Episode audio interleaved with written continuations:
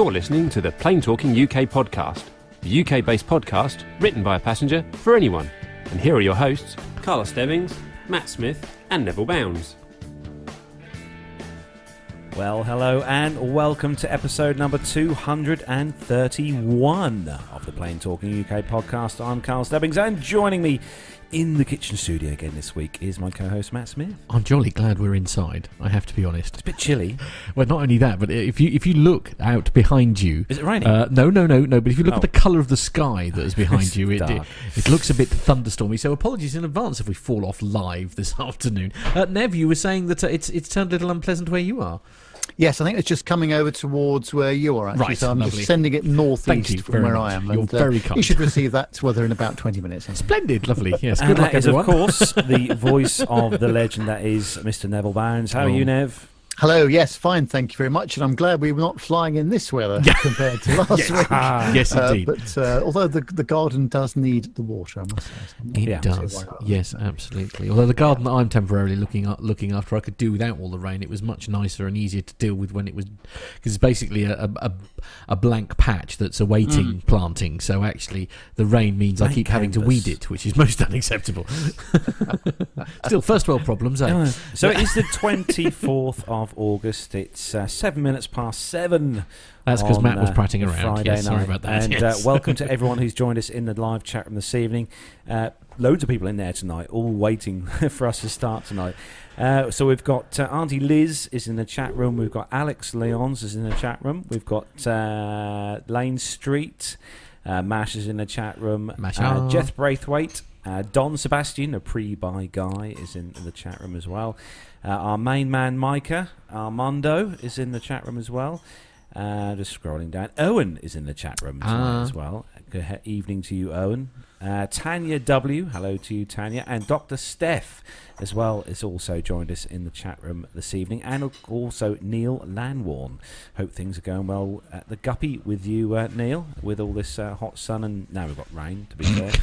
Right. But there we go. It's Yes. been a nice summer. We have had a summer. Yes, So- I, that's the one thing, of course, we can't say this year, is it? That we haven't had a summer because we really have. I mean, it was really quite hot for about a month, wasn't it? I mean, that's that's fair. I think. I think even Nev got a, a vague suntan.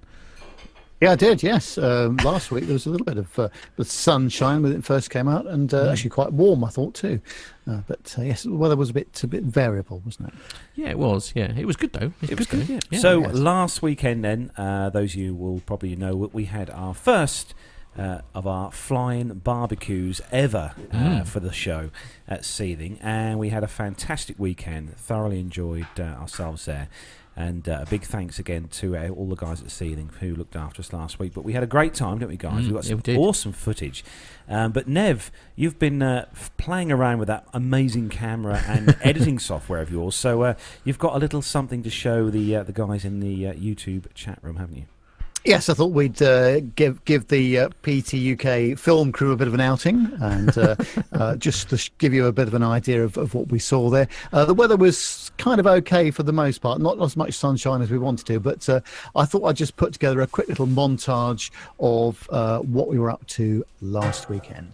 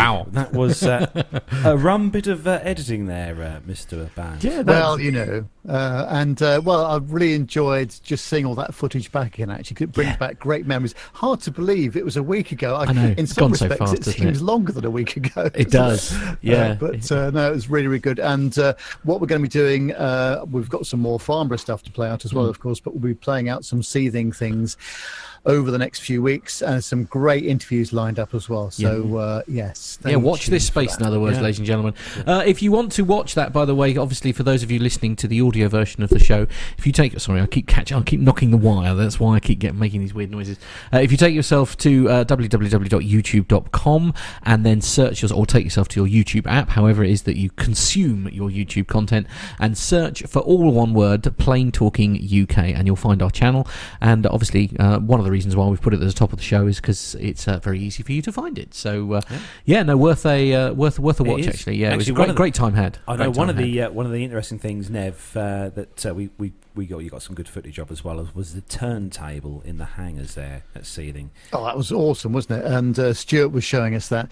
Uh, we'll go into a bit more detail about it in the the interview that will will come uh, will come up in a future episode. But uh, in general terms, we've got the, the sort of five or six aircraft on the turntable, and you just choose which one you want, and it, it comes exactly uh, in front of you. Uh, it goes a lot slower than I, I did speed it up slightly there, but it, it was remarkably accurate and uh, really interesting to watch it. And uh, the maintenance facilities at Seething and all the, the enthusiastic guys and girls that uh, tinker with their aircraft over the weekend, I was really impressed with that. Yeah. That was uh, that was fantastic, wasn't it? It's, it, it is a great it is a great place, isn't it? And it was I mean it's a uh, Saturday morning, and that I mean you you'd gone up on the Friday, haven't you? And e- even like on a non-weekend Or day, Wednesday, it is yeah, a Wednesday. hive of Yeah. activity. I mean it, it's a very busy airport. Busy, it's great very to see. busy, Yeah. yeah. so seriously recommended if you're out this way. Um, get you, uh, come and come give uh, seething a visit. It, it is worth a try. Uh, uh, somebody in the chat room has just suggested about uh, uh, posting that actually as a, a separate um, video on on YouTube. So I think that's quite a good idea. Actually, That's we'll good.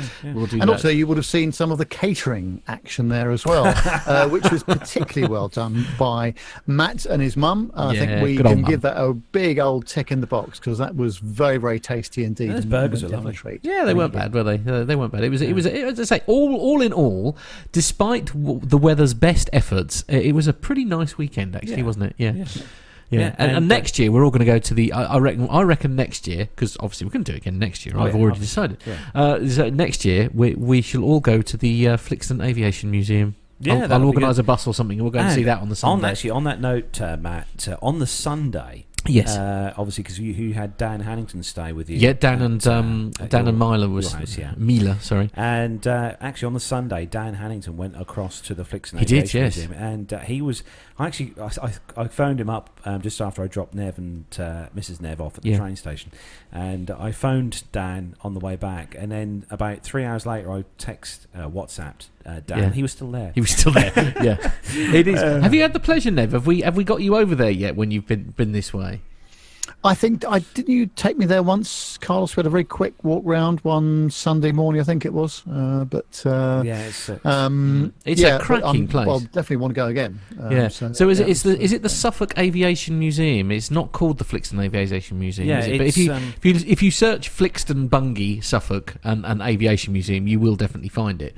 But uh, yeah, it's seriously it is because it's mainly sort of uh, war memorabilia, isn't it? But they've got, Yeah, they've got a couple of bit, yeah, sort of static it's- aircraft. It goes stuff, yeah. if you want to find look at, look up on the uh, Googles. If you, look uh, it up on the Googles, If you look up on the Googles, if you uh, look for Norfolk and Suffolk Aviation, Aviation Museum, Museum, that's it. uh, and that's at Flixton, that'll take you there. And the best thing about this museum is it is hundred percent free. It to get in. Ridiculous, so you can isn't it? Walk in and look around all the static aircraft, and you don't have to pay a penny. And But it is an incredible- donations. though. Yeah, I say, it is an incredible museum. So I would strongly recommend that you, even if it's just a fiver, you know, I mean, it is it is a great Well worth museum. yeah. But anyway, we, we digress slightly Yes, from the from the tub subject at hand. But uh, again, uh, Nev, well done for that. Yeah, Awesome work as always.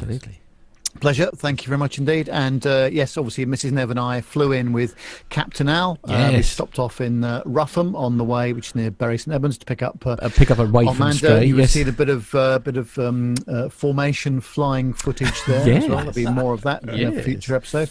Um, but um, so that was all good. Uh, I was fine, but Mrs. Nev was a little bit, bit dicky in her stomach, Oh, so we, yes. we got the train back. Yes, and how was this? That that must have been an experience for you, wasn't it. Dis? So uh, that did take a lot longer. Yeah.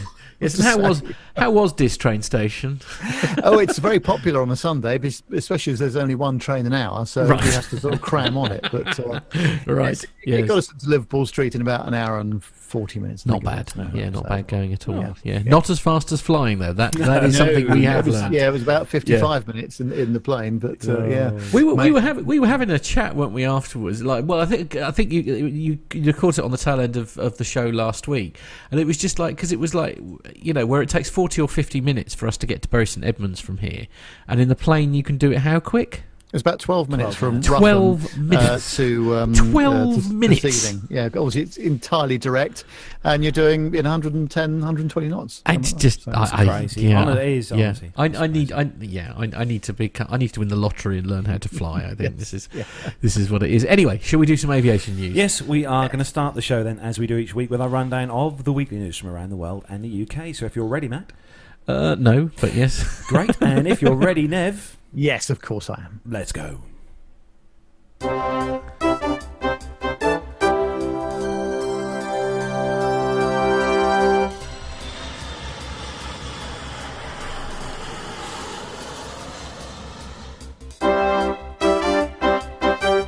So, kicking off this week's first news story, this is on the bristollive.co.uk or the bristolpost.co.uk Ooh. actual website.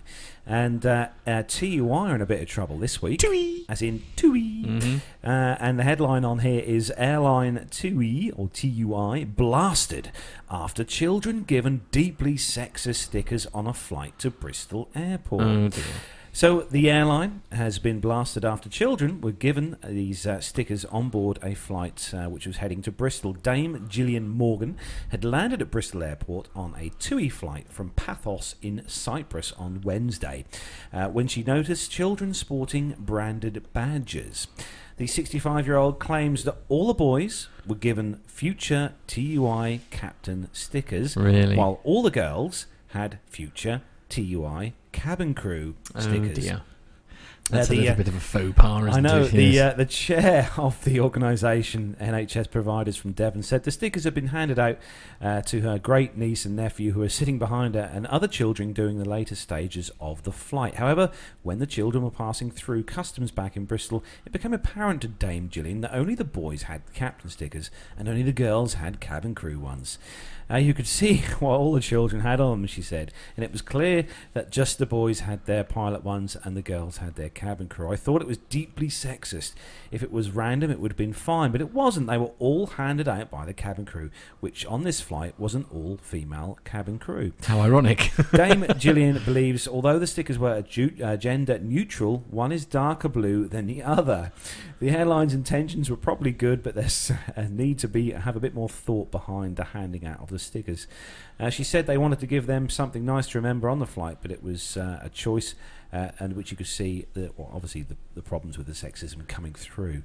And uh, they said that uh, TUI were trying, I think, to do the right thing, but fundamentally missed the point. There must have been a way of doing it with a bit more thought, and uh, it, she was quite upset by this. And uh, other TUI customers have similar, uh, similarly complained as well about the move on social media as well. And uh, a spokesman for TUI, formerly Thomson Airways, uh, blamed the row on a mix up. They said that they, were sorry. They hear that a small number of customers have been upset by this. They think it's been a simple mix up uh, since our future pilot and cabin crew stickers are designed for use for any children, regardless of gender. The stickers are part of our activity packs, which are intended to be used by crew to interact and engage and create special moments for the customers on their holiday. The feedback we've had so far this summer has been overwhelmingly positive, the TUI said. Children fall in love with flying and they go on their holidays with us, and we want to encourage their dreams of becoming future pilots and crew members. So I think this is just a little bit. This is just a you know, it's it's not a serious thing. I don't think, No. but it was. I suppose you know I, I, I think it should have been a case that the crew would should should have asked the children, um, you know, what do you want to be when you grow up?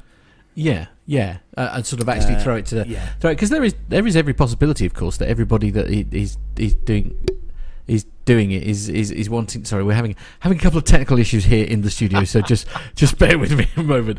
Uh, but uh, yeah, I'm going to have to just stop talking for a moment. If you could just turn my microphone down for a minute, talk amongst yourself. What I was just going to say was that uh, it would be a triumph of the PR and marketing department at, at TUI uh, because they come up with this great idea down the pub on a Friday night and Oh, it's, yeah. it's gone so well. And then they go and look at what's online. They go, oh Yeah. no, it's backfired. It's backfired horribly, isn't it? Yeah. Oh, yeah. Uh, As you say, I think I think Carlos is right. If you actually uh, go go the other way, sort of you ping it back to sort of saying, you know, when when they come up and offer out the sticker, and what would you like? Would you like a pilot a pilot badge, or, would you, like, to a cabin, crew, crew? Yeah, badge? and yes, and then and then sort of do it that way, but. Who knows? I mean, it's uh, you know, as, as I say, and Masha quite rightly says, I'd rather have had a captain sticker. So there we are. I think we'd have. I think that maybe, maybe that's why they did it because they everybody wants to be a captain, don't they? So you know, Yeah, I, I, I, oh, yeah, I'd have just been handed out stick, uh, stickers for captains, really. You know, would be- Yeah, you know. absolutely. Yeah. Why, why sort of? But then I suppose are you being un, unfair to those Just look at the you know, cabin the crew? Is it all going a bit nuts? Is it? Oh, Yeah. yeah, yeah.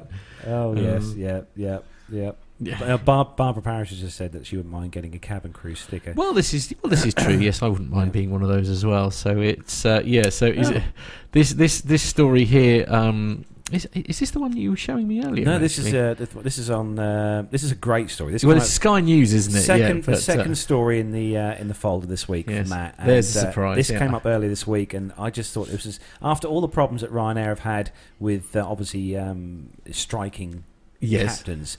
Uh, this this was quite an amusing story. Right, okay, so this is on the Sky News website. It's at news.sky.com. And the headline is Ryanair passengers anger as compensation checks for cancelled flights bounce. The, the airline says 190 out of 20,000 checks issued after pilots went on strike in July did not have a signatory.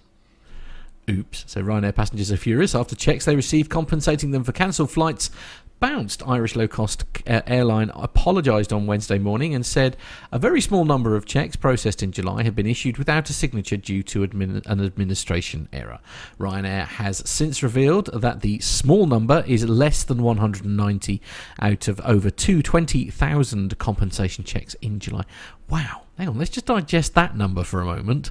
Less than 190 out of over 20,000 compensation checks in July. Alone, thousands of passengers were affected in July after 30 flights were cancelled due to Irish pilots striking over seniority, promotion, and annual leave. Ryanair said that the checks had been reissued to customers with a letter of explanation on the 15th of August. One passenger wrote on Twitter on the 14th of August Ryanair, I I have been trying to get hold of someone urgently as my bank are concerned because a compensation check that I have received was bounced. I think that this is outrageous. The bank said that the uh, bank details provided do not exist. How is it possible on a printed check? Now that's interesting because that's very much different to what they're saying, unless they're they're misinterpreting the, the thing. Anyway, an- another wrote uh, on Facebook on the 28th of July, Ryanair sent me a check for compensation that bounced, uh, ended up costing me 32 euros. Because that is the issue, of course, is if, if you're paying it into a business account and the check bounces, then they will actually charge you for that. Yeah. Um, yes, that's. Uh, I mean, I won't, I won't go on because obviously it's you know it's pretty obvious uh, that uh, I thought, there was thought an administration error when, here. I when you think. get these, I, I don't think checks from Ryanair, Ryanair are bouncing across the board. I'm pretty sure that that's well, not the case. 190 did. 190 out of 20,000. Yeah. Yeah. But I, you, you- always when you get these checks, compensation checks, or these. Yeah. Check, I like the ones you get from the Inland Revenue when you get a rebate for your tax. Oh, never have one of those bounced. I had two this year. Anyway, What, the bounced? no, not, not the bounce. No, but they have they have a kind of uh, a, a kind of printed signature. Yeah, yeah, yeah, uh, absolutely, you know, yeah. Like a, yeah, a generic. Maybe the print ran out of yellow ink or something.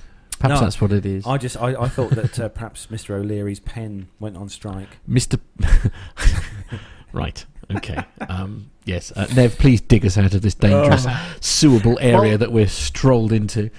oh, there's a uh, w- um, a Facebook site called AV Disasters, which stands for Audio Visual Disasters. And it's basically things in my industry we, we put on there whi- which uh, aren't very good, from It's- badly designed racks to televisions falling off. Indeed, the it's- it's- it's or one of so- my or, or, or massive spaghetti cabling.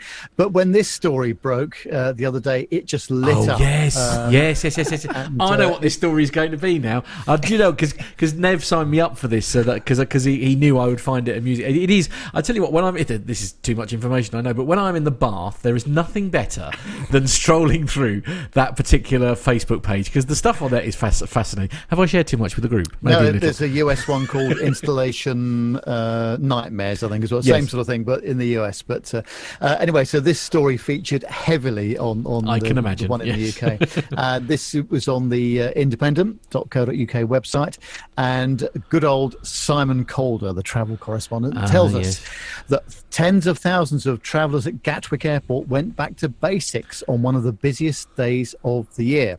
In the early hours of Monday morning, a fibre optic cable used by Vodafone to carry flight departure information was severed. Causing the screens at the Sussex airport to go blank. The latest airport IT failure meant that passengers were directed to their gates by whiteboards and shouted instructions. Amid the confusion, at least 200 passengers missed their flights. Broken monitors and a tiny whiteboard for announcing gates, tweeted one passenger, Elizabeth Humphreys. Thank goodness I have eagle vision and can read messy writing from a distance. Extraordinary statement. yes. Uh, the problem took at least 12 hours to solve, and shortly after 5 p.m., a spokesman for the airport said the issue with Gatwick's digital screens has been resolved and the flight information is being displayed as normal. The airport's manual contingency plan, which included displaying information manually in the terminals and having extra staff on hand to help direct passengers, worked well, and tens of thousands of passengers departed on time. Gatwick would like to apologise to any passengers who were inconvenienced by this issue. Uh, whilst Gas- Gatwick has two runways, they can never be used simultaneously, making it effectively the biggest single runway airport in the world. And just to clarify that, it doesn't really have two runways that can be used, you know, properly. Um, one's a, a basically a standby or emergency runway because it's very narrow and in width. Uh, but the first wave of flights each morning has to get away on time to avoid jeopardising schedules for the remainder of the day. Some of the 200 plus travellers whose flights left uh, whilst they were trying to find the right gate are reported to have spent hundreds of pounds on alternative flights.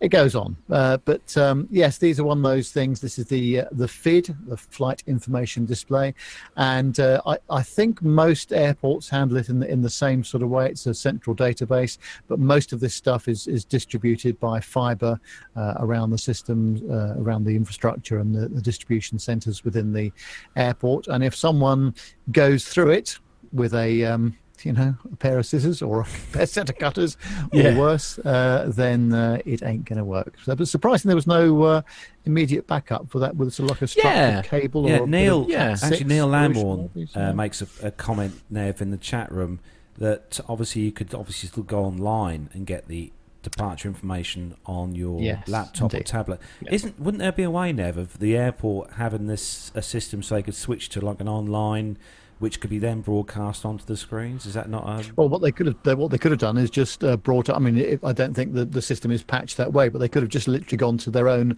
website, Yeah. uh, to, to display it. Really, couldn't they? That's w- what I would have done, and I would have actually made sure I've got some sort of connectivity Yeah. uh, to do that. But uh, that's me being clever after the event, which is uh, quite normal for me. Indeed, So- yes, indeed. Well, we can. I mean, we can all be that, but uh, I mean, you know, the the IT guy in both you and me, Nev, is literally looking at this story, thinking there must have been a better way. Even if fact, let- it's down for so long as well. Yeah, That's this is isn't it? Well, Yeah. and, and also, I mean, se- several situations here. I mean, if you've ever been to the airport, I mean, the airport Wi-Fi is usually pretty good. Uh, 4G, even with all those people in the airport, is usually pretty good. I mean, look, uh, let's be honest. We've got a router here. It, all right, it cost us what 130 quid, so it wasn't cheap. Yeah. Um, but it had a 4G dongle in it, and uh, uh, uh, m- bear, barring a minor glitch that we had uh, sort of about halfway through the show, it basically g- enabled us to do a full sort of you know high quality you know H, HD broadcast From from, the middle of an airfield. You know, Yes. I, I mean, surely with that kind of connectivity, you're on the outskirts of London. I know, all right, yes, it is a pain when the fibre goes down, and as you say, it's probably not wired or configured in, in, in a way that would perhaps make it easy. But there must have been a better way. Uh, if if all the information is still there and it's still working on the website, I mean, because I I have to confess, I'd assumed that uh, that that information had gone down as well. Yeah. Um, but certainly, according to this story, it was saying that it hadn't. Correct. So, yes. I, so I find that I, I just find that that I, I, I can't get my head around it. It would They, have been need, they needed you a Nev there. well, they needed the a- end of well, the I'm sure they'll have one of those lessons learned meetings. yes, uh, yes, that'll be a treat for them, so, won't yeah. it? Yeah. so the next story, moving on, is on the travelandleisure.com website. And uh, it's good news for those of you who want to travel uh, between Europe and the US because budget airline Primera Air announces uh, new routes and $149 fares to Europe. So, do you fancy a European getaway? You're in luck because another European airline is expanding its routes to the and from the US, so you can hop across the pond. Low-cost airline Primera Air has announced uh, new US routes to Europe, mainly to Brussels, Belgium, uh, from Boston, Newark, Liberty, uh, Washington airports, uh, USA today revealed. Uh, if you're ready to plan your trip, you won't have to wait long. One daily flight will begin from Newark Liberty starting in May 2019, and multiple weekly flights from Washington and Boston Logan begin in June, according to uh, USA Today.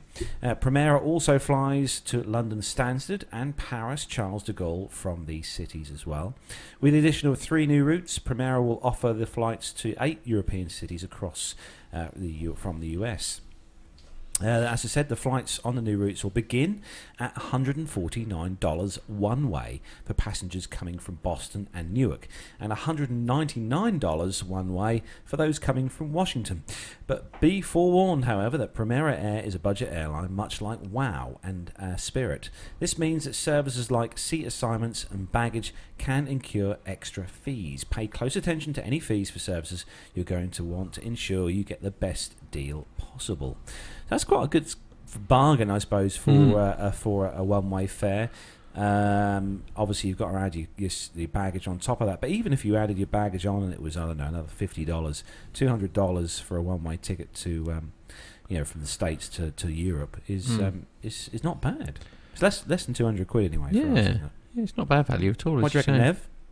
Yeah, pretty good. Um, I was just booking a flight actually Oh. uh, on EasyJet. Not for me, I hasten to I was add. going to say, Nev. That- this, is, this is not an airline I recognise. no, Uh, no, of course, yeah, yeah. Um, Yes. But it was just the- one of those things uh, this week when I was booking it for a client that we were uh, we're taking to uh, an exhibition in Amsterdam on um, in September, and uh, the flight was really good value. You know, sort of 101 pounds return from Gatwick to uh, Amsterdam.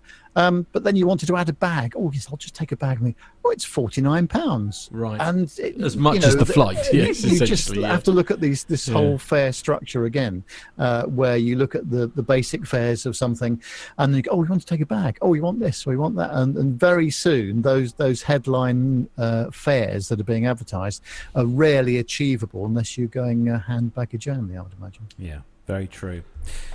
So moving on to the next story, and Matt, actually, it's quite a good segue there from Matt Nev talking about EasyJet. EasyJet, yes. Um, but it's another Ryanair story. Okay, I'm a bit nervous here. I don't think I can play the video because um, I haven't been able to proof listen to it, and I'm not sure whether it has been edited, shall we say. But anyway, this is on the Mirror, the Irish Mirror uh, dot co dot uh, sorry Irish Mirror dot ie, uh, and and the story is.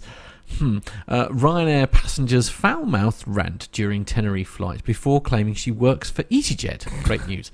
Uh, a clip filmed by a passenger on the flight from Manchester to Tenerife shows the woman scream, I work for bleeping EasyJet.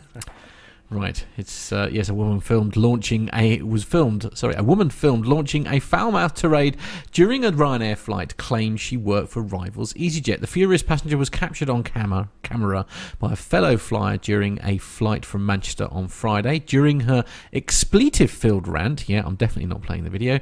Uh, the, the, woman can be heard shouting, "I work for effing EasyJet." She uh, repeatedly brands uh, a member of staff as a soft T, whatever one of those is as uh, as he tries to calm her down. Uh, Don't look down your nose at me, she shouts. Uh, she continues, The whole world is sitting here looking at us walking past like pieces of something, uh, cheeky little something. Uh, work. F- I work for effing EasyJet.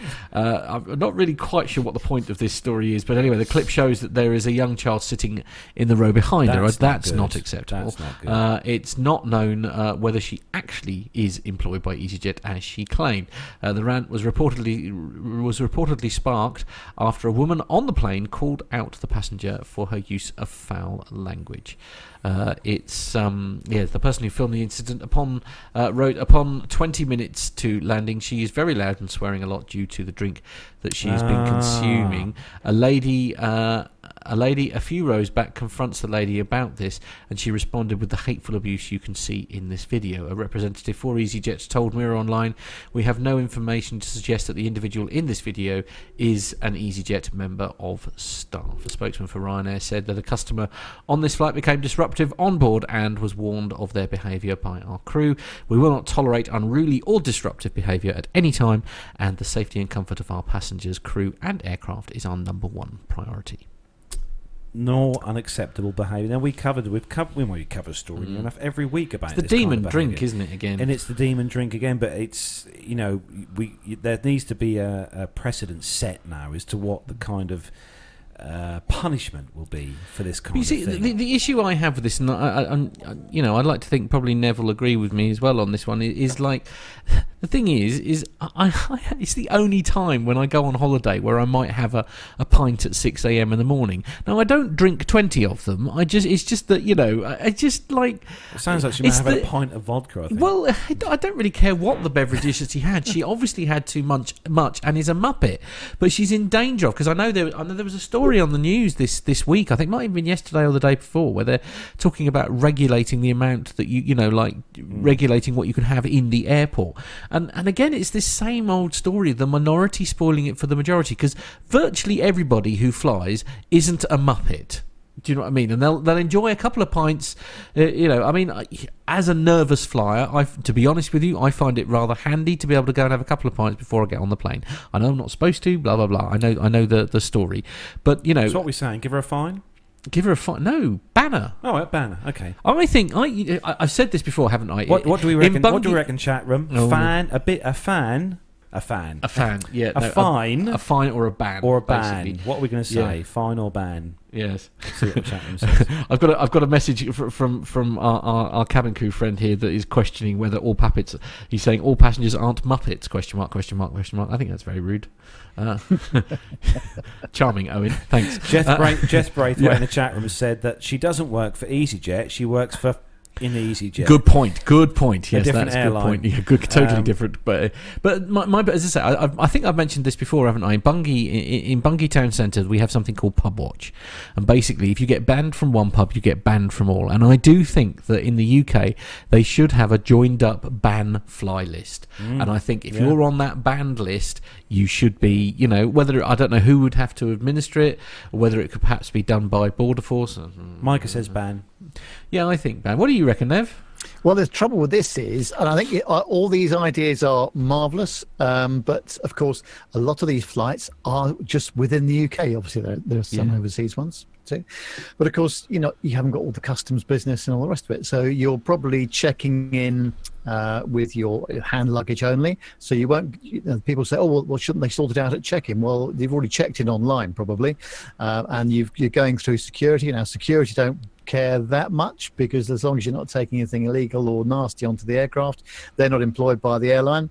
Uh, so off you go to the departure gate, and as long as you are, you know, fairly sensible at the departure gate, you'll you'll get on the flight. Um, and but this is where it all goes wrong because by the time people actually get on uh, the, the, flight, they've already had three, four, five pints or, or whatever it is, and so they're already tanked up uh, before they've begun, and this is where it goes wrong. yeah. And uh, Yeah. I, but uh, unfortunately, this the um, we do have a bit of a culture now, don't we? Certainly in the UK of this kind of behaviour. Yeah. And it does I've seen it happen in other countries too, but we Yeah. do seem to suffer from this binge drinking thing, which uh, it seems to affect all ages. I, I you know, you read about it in the paper, think, oh, it's only, you know, 18, 19 year olds, but it's not. It, it's people uh, well into their 50s and 60s that, that get up to it as well. So, Auntie, um, Auntie Liz says, but yeah, I think the, the punishment has to be harder. Whichever Yeah, I think so. Well, well, well, and because basically what they're doing at the moment, you know, whatever whatever it is that they're doing at the moment is clearly not working.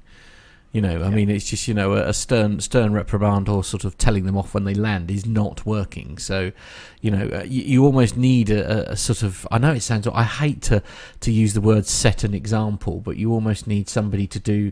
You know, people to start getting banned and things like that because of what uh, what is occurring. You know, I, I- just I don't know. I think I think the time has come to to set course, examples. the the um, the law is already in place. You know, if you are um, you have the potential to endanger the uh, flight safety, which by having excessive alcohol you would be. Um, obviously, it's Yeah. the captain's call as well. Yeah, it is, yeah. Um, but of course, the captain is dealing with so much other stuff. He has to rely on the um, discretion and the sensible behaviour of the gate staff. Yes. And when you're trying to board 180 people onto a, a 737 or whatever it is, Yeah. um, Let's say so seven three seven it- it- eight hundred. it's, Yeah, it's a problem, isn't it? Yeah, it problem. is. Yeah, I, I don't know, but I, is again, you see, this is this is the thing. and I know we keep talking about it, but it's like you know, but stopping people from, you know, limiting the amount of alcohol they can have in the airport is not fair to the absolutely everyone, apart from this tiny minority.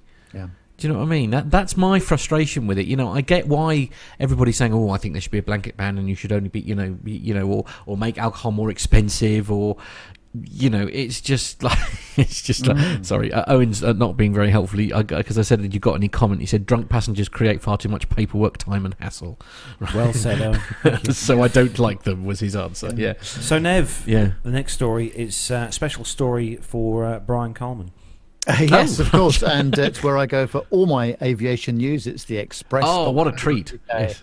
uh, website. And uh, actually, do you know, I'm going to comment on this at the end of it, but I quite like this story because it says United Airlines asked to start charging passengers for economy seats at the front of the plane when wanting to reserve them, despite them having no extra legroom or perks in comparison.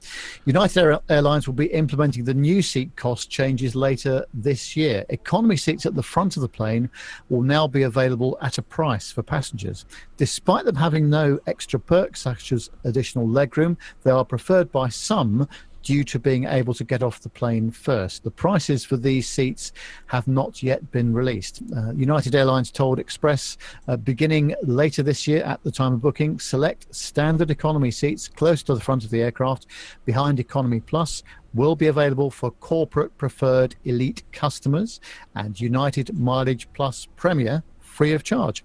If these seats are not filled, they will be opened for all customers to select at check-in free of charge.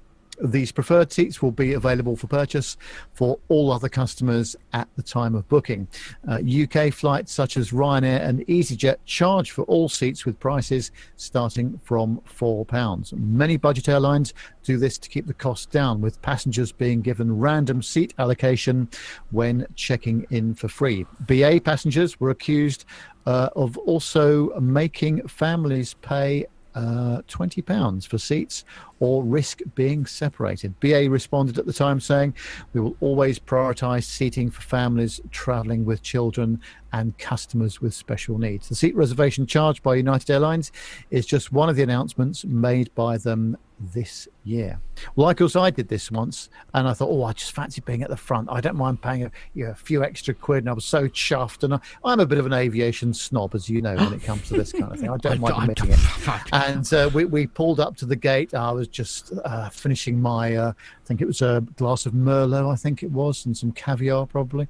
Um, but then we they said, oh, we're going, we're going to um, deplane from the rear, unfortunately, because the uh, the gate's not working. So I had to wait for every single person Oh, to get off the no. plane before I could get off. Oh so no! uh, yes, Money well spent there. slightly Yes. embarrassed, Yes. but Oh, um, never mind. I can see people paying for this. I must Yeah. say, uh, I don't know what the premium would be, but I, I think some people might do it. They'll have actually got a survey on the website, Nev. I don't know if you uh, clicked on the survey there, but Express, done a, Express Lifestyle done a survey. And the question they asked on their website was when you book a flight, uh, do you pay for seat reservations? Uh, the answer was uh, no, I just wait to be given a free seat when I check in. Or the other one was yes, I like to choose which seat is mine.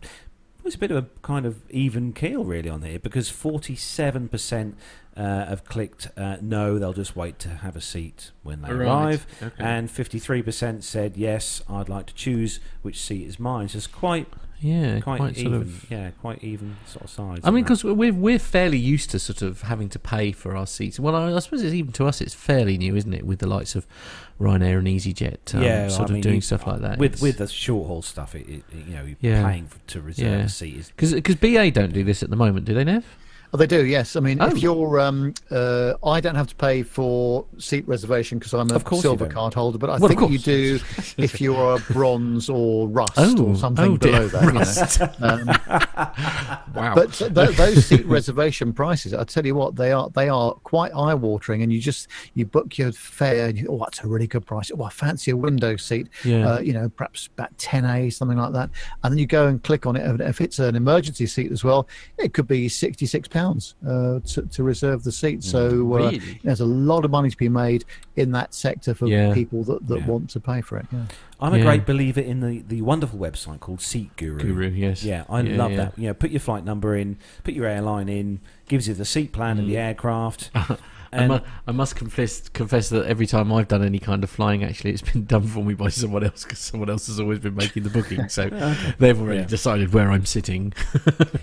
in the brig. Yeah, absolutely. In the brig. Oh, dear, in the dark. And, yes, somewhere in So- the dark and lonely castle. Yes.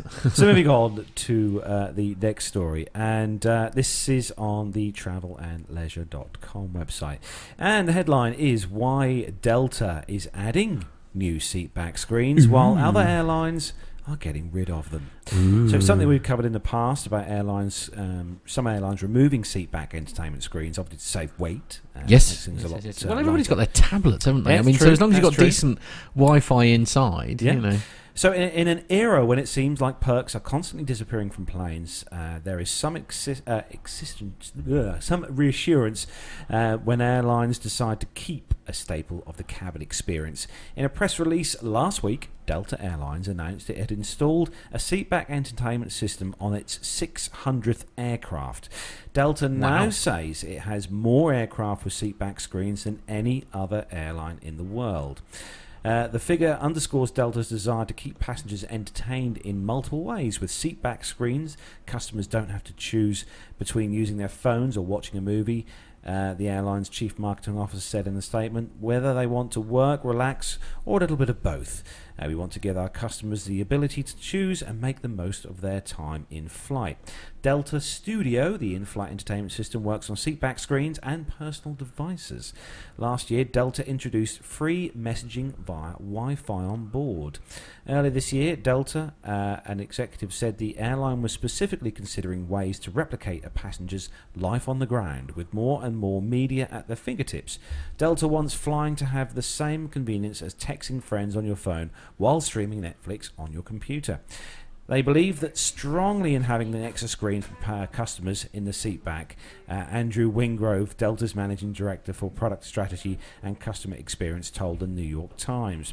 Earlier this year, JetBlue restyled its cabins for more passenger connectivity, including a new in-flight entertainment system, high-definition seatback TVs, and in-seat power outlets with USB ports, and continued free gate-to-gate wi- high, uh, Fly-Fi high speed internet, according to a press release. While some travellers may relish the idea of being entertained in flight without draining their device's battery, some airlines bark at the cost of installing seatback screens. One airline consulting firm estimated that the cost of installing and maintaining seatbacks entertainment screens can reach up to $10,000 per seat. Per seat? No, don't be ridiculous. Both American and United Airlines have begun eliminating seatback entertainment to cut costs. However, about 70% of airline passengers said they prefer watching in flight entertainment on seatback screens than any other form of streaming, according to a recent Apex Global Passenger Survey.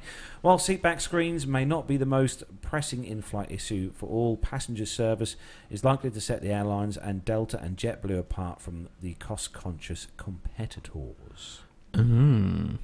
Now, I can see why uh, the airline Delta has done this. I mean, we travelled back on a, on a Delta 767-300 a few years Mm. back, and um, the, en- the seat back entertainment system on that particular aircraft was um, dated. Dated, right? Um, okay. they were, That's a I think, they were polite way of saying it LCD was- displays. They were um, not actually- not the greatest. Actually, coming back from um, Pittsburgh, not Pittsburgh, the other one, uh, New York, and uh, that that I mean, again, it was a little four by three like LCD linear Mm. sort of thing that I, like, I, I Is that where you poke the screen and all the all the uh, things? I didn't dare touch it. No. Well, no, because it was like you pressed the button down here, and Oh, it was yeah. f- it was five linear TV channels that you were able to choose from, or eight audio channels.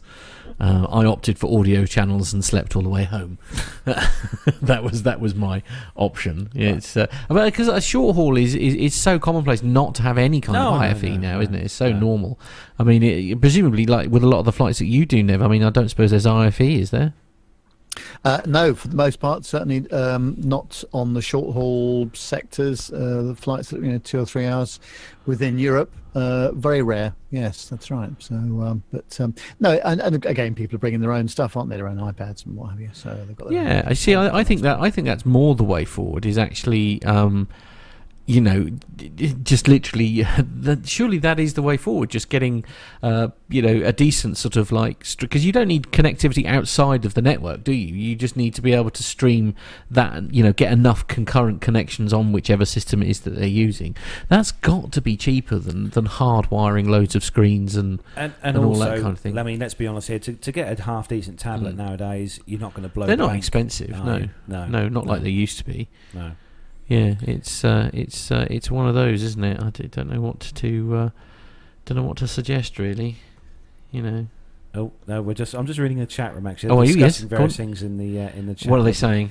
Uh, It's it's barbecue talk and stuff like that. Oh, is that so, we like yeah, barbecue talk? we- we yes. like don't you making me talk, yeah. hungry? Uh, anyway, we're going to move on to the next story. Yeah, the next story uh, actually, Matt. It's uh, it's good news. Finally. uh, we- yes. Okay. Uh, the Irish Examiner is the website, and uh, so it's irishexaminer.com, and the headline is "Agreement reached between pilots and Ryanair." An agreement has been reached between Ryanair and Irish-based pilots. Talks between the airline and pilots union Fórsa began yesterday and ended at 7:30 a.m. this morning after a 22-hour negotiating session. Blimey. The uh, proposed agreement will now go to ballot with a recommendation for acceptance from Fórsa and its Ryanair pilot representatives. The union has been asked by facilitator Kieran Mulvey to take no public comment while the ballot is conducted. Oh, so presumably the, the deal is being put out to, to the members. Is that correct? To for them to decide whether the, Yeah, whether to so, accept it or not. So, in a statement, Ryanair confirmed that an agreement had been reached with Fórsa and its Irish-based pilots committee. Ryanair said that it will uh, the, the Ryanair said that it will the proposals. Hmm, great Oh. English. Ryanair said that it will the proposals to its board in due course. I think they mean will send the proposals to its board in due course after pilots have voted and signed the agreement. Also, it said that mediator Kieran Mulvey had asked both sides to refrain from making further comment and that the airline will respect its wishes. Around 100 Irish based Ryanair pilots took part in five days of strike action throughout the summer in a dispute over seniority, base transfers, and annual leave. Uh, thousands of passengers across Ireland and Europe were affected by flight cancellations as 24 hour pickets were also held in Germany, Sweden, Belgium, and the Netherlands. The Irish Travel Agents Association, the ITAA, have welcomed today's announcement, saying it was relieved that the agreement will stand for the long term. Uh, Pat Dawson, CEO of the ITAA, said since the industrial dispute was announced, thousands of holidaymakers have faced uncertainty in travel plans and often incurred additional costs during the peak tourism season. Uh, paramount to the ITAA members is a continued reliable service for holidaymakers, and we look forward to an improved travel experience for our customers flying with Ryanair. We are hoping that both the pilot's ballot and the Ryanair board will support the stipulations reached by the negotiating parties as soon as possible, he said. So it'll be interesting to know what the uh, deal actually ends up being, doesn't it? So, Yeah. do you fancy knowing how much the pilots are paid? Yes. Because actually, believe it or not, on the careers part of Ryanair's website, they actually publish their rates of pay for their captains and FOs. Do they? Okay. So, any ideas, uh, Nev, how much uh, you could get as a captain for Ryanair? I'm going to say 110,000 euros. Ooh, that's a good guess. Yeah, I'm going to say ninety thousand. Matt's going for the worst. Well, so a uh, so a captain could potentially, uh, with uh, Ryanair, be on a hundred and fifty six thousand one hundred and fifty euros, which okay. in the current What's exchange rate money? is one hundred and forty one thousand pounds. That's not bad.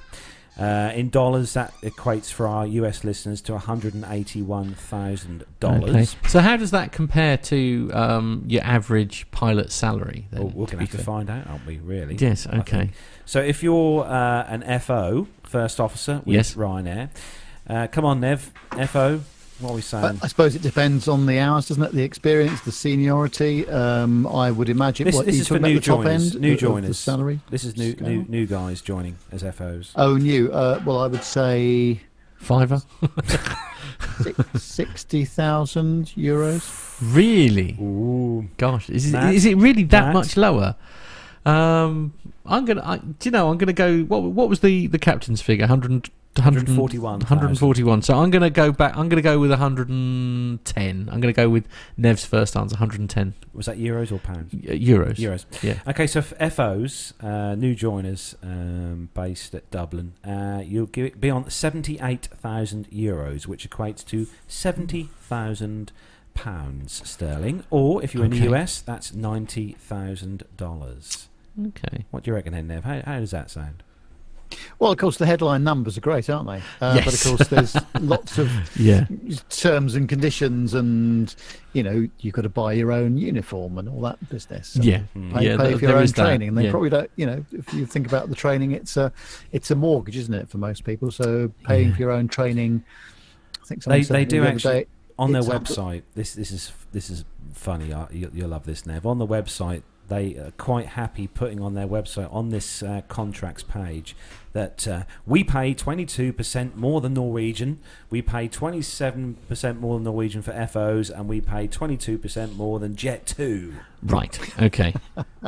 So okay. there we go. Yes, I mean, uh, yeah, yeah, but I mean, see, this is the thing. I, I can give you a list of people who who I know who have all flown with Jet Two, who all have nothing but nice things to say about their experience that they've had with Jet Two, even even though some of them have been delayed. Neil Lamborn says, I bet it says somewhere up to. Up to, yeah, yeah, yeah, yeah. This is it. It'll be in the be, in the paperwork there somewhere, won't it? Oh dear. So there we go. Oh, a bit, dear. bit of food for thought there. Then, Yeah, in case you definitely. So Nev, moving on. The next story is uh, one for you. Yes, it's all about the Queen of the Skies, the Boeing 747. Aw. And uh, this is on the uh, UK Business Insider website. And uh, airliners are using these five planes to replace the Boeing 747.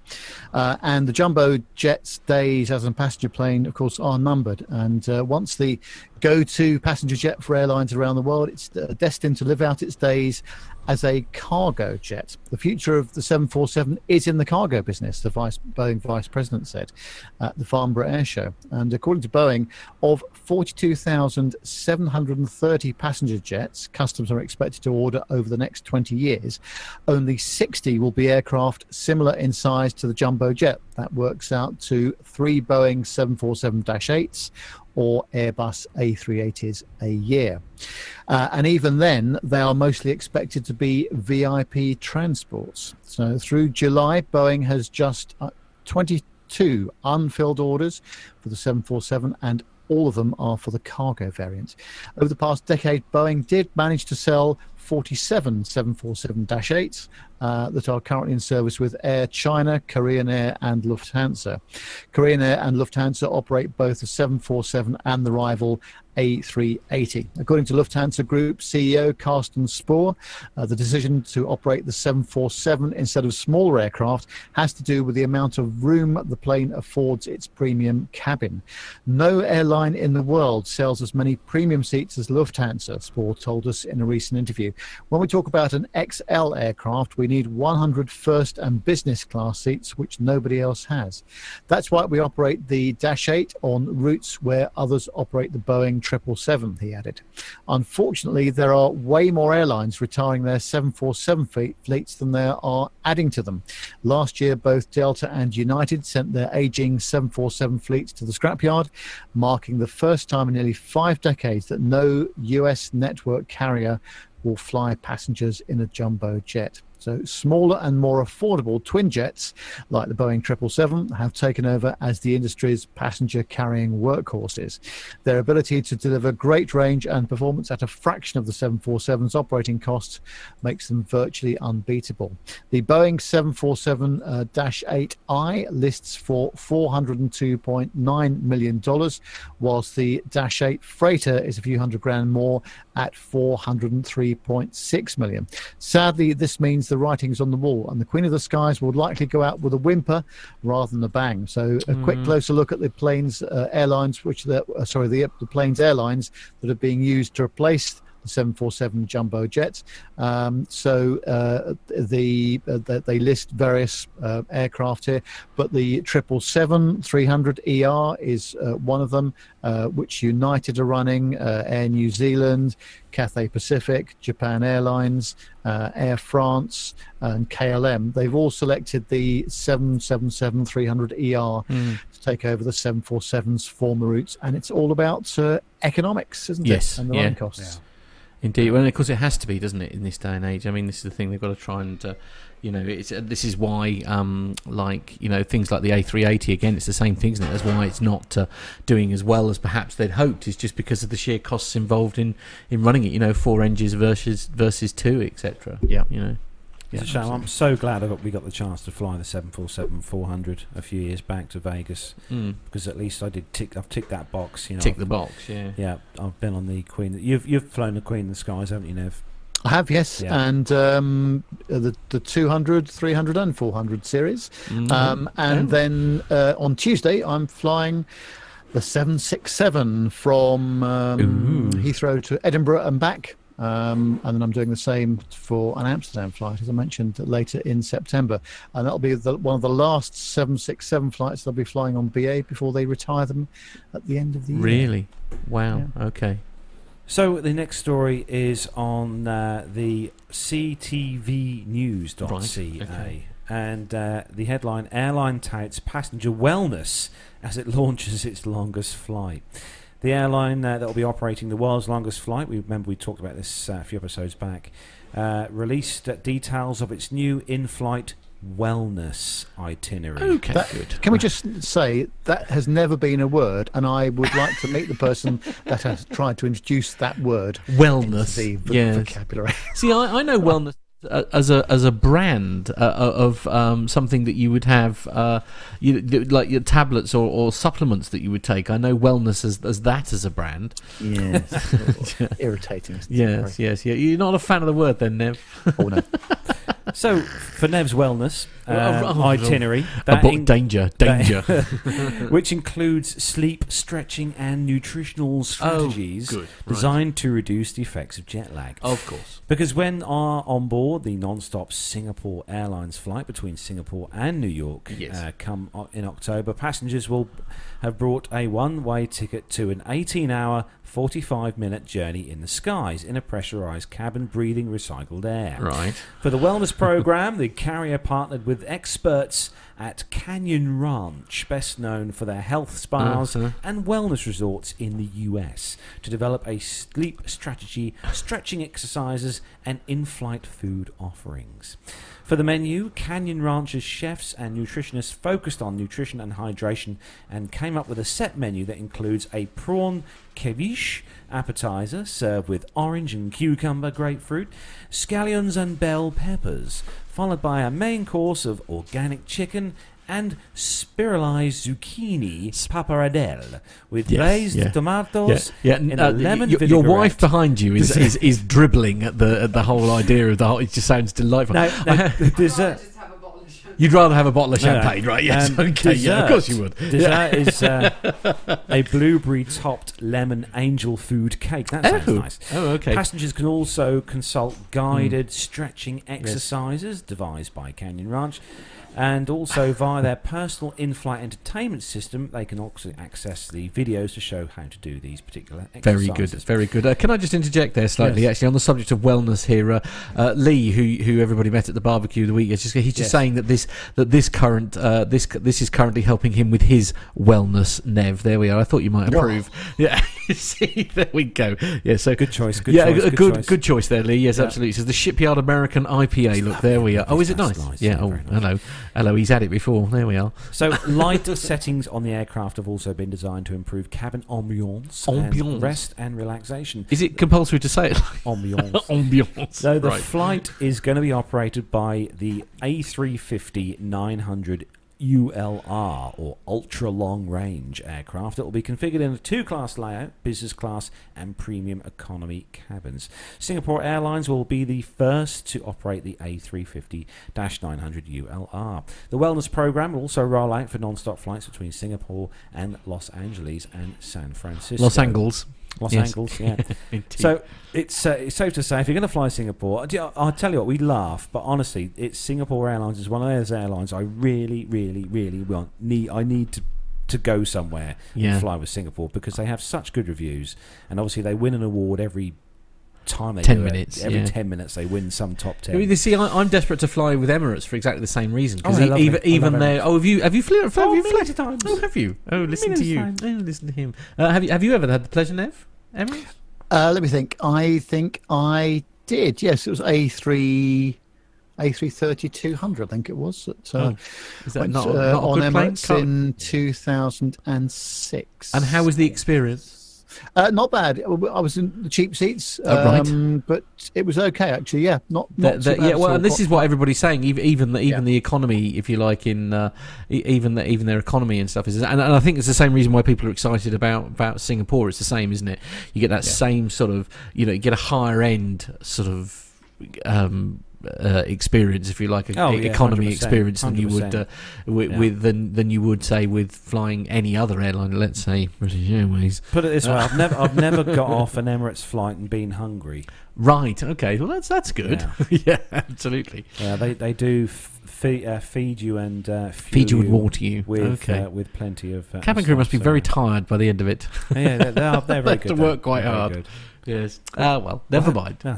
Yes. Next So, story. Next story is for you, Matt. This Is one is, uh, this one is on The is Global? Times, Yeah. I believe. Yes, so There this is the Global Times. And the headline is Airbus weighs new long range A321.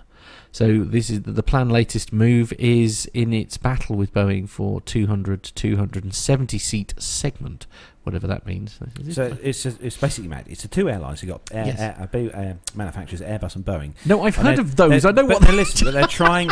They're obviously trying. They're in competition to produce these narrow, the single aisle Right. uh, Okay. aircraft. But um, as you'll probably see, Airbus is slightly ahead of the game. Are they right? Okay. It's uh, actually we, we haven't had any figures come out yet uh, about Farnborough, have we? About who got the most, the- who, who got who did better? Because there's a, there's always this rivalry, isn't there, at Farnborough about whether it was Boeing or Airbus that did better. Uh, I want to say Airbus just because they were so much more prominent, weren't they? Especially with that uh, Well, the with the A380 and, and, and the A350 350, doing a display and Yeah. stuff. Anyway, right. So that's I, I'm slightly off uh, subject here. So anyway, so as I say, globaltimes.cn, and it says an Airbus Airbus is considering adding extra endurance to its longest range uh, version of its A321 passenger jet in a further effort to pre- uh, preempt a potential new mid-market jet being studied by US rival Boeing. Industry sources says so. The new version called the A321 XLR. Ooh. Hello. That's a microphone ad- adapter, isn't it?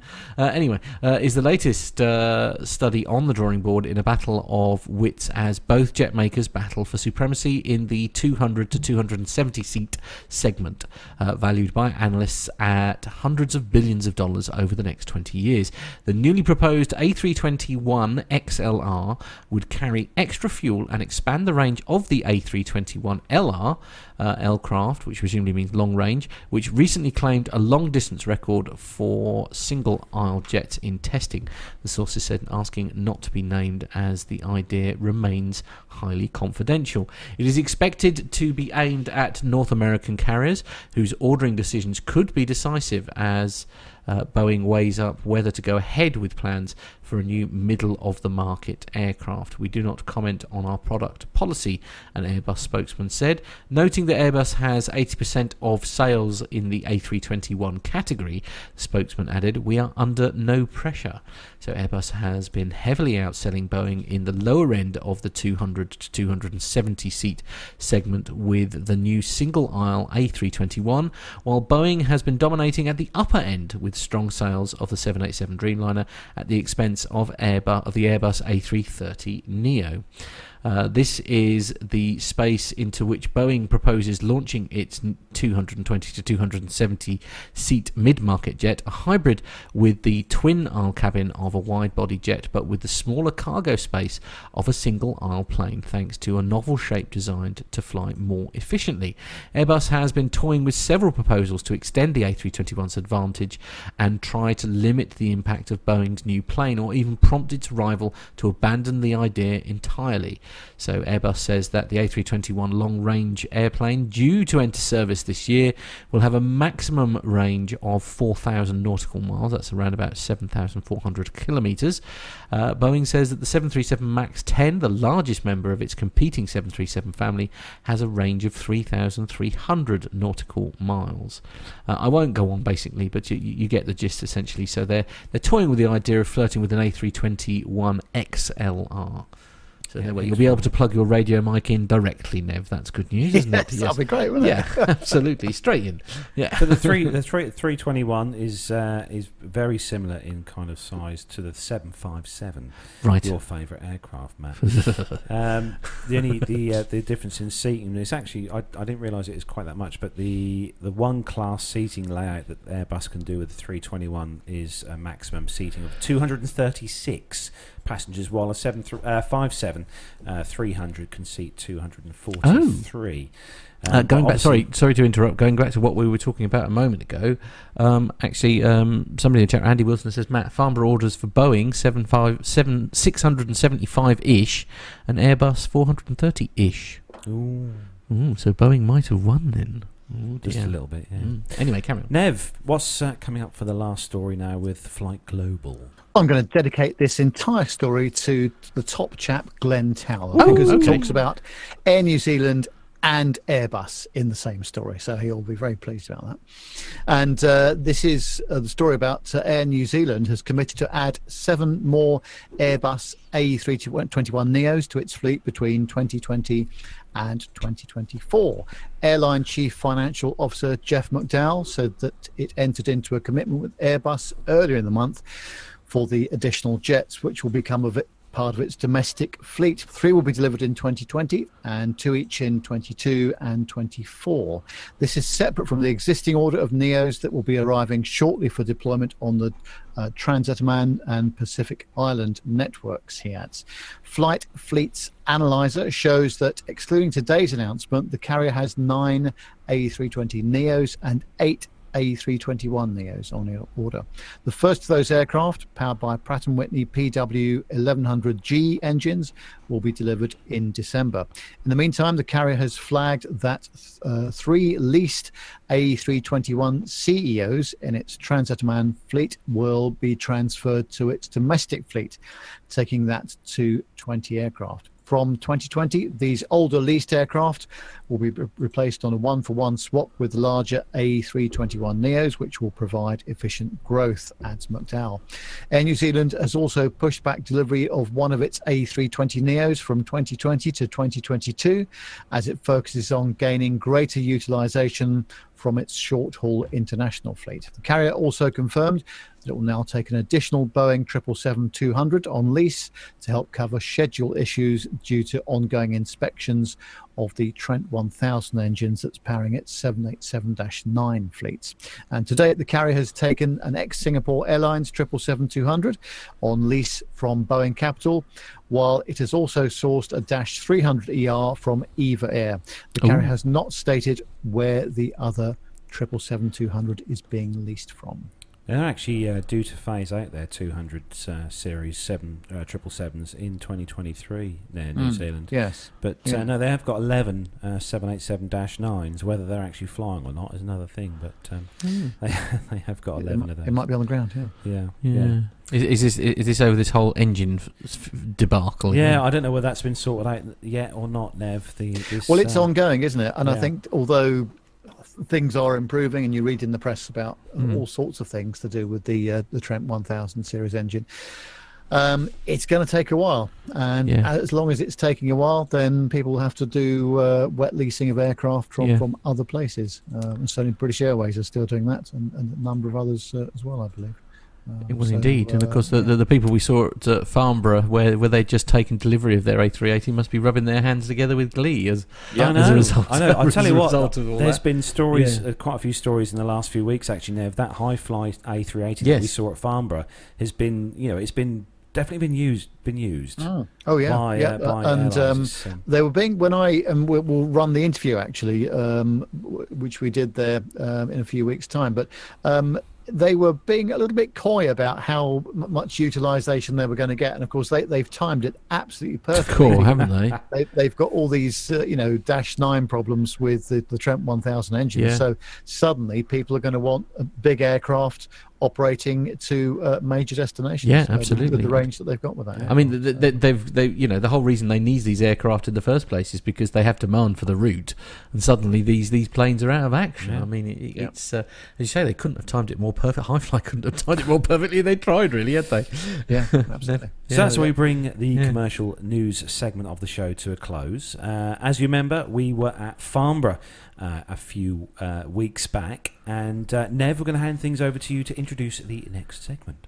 Yeah, it's a very interesting interview that uh, Al did with the Air League. And the Air League is a charitable aviation org- organisation based in the UK, and they were founded in 1909. So, over 100 years after it was formed, the Air League's mission to, is to enhance national understanding of the importance to the UK of aviation and aerospace, and to excite young people's interest in these areas by helping them get involved. Uh, the Air League Trust is now the major provider of powered flying, ballooning, gliding, and engineering scholarships and bursaries to young people and disabled veterans. And the patron of the Air League is Prince Philip, the Duke of Edinburgh.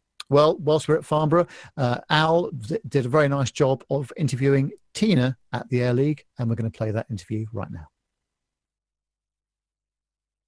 So here we are then at the Air League tent at Farnborough, and I'm with Tina.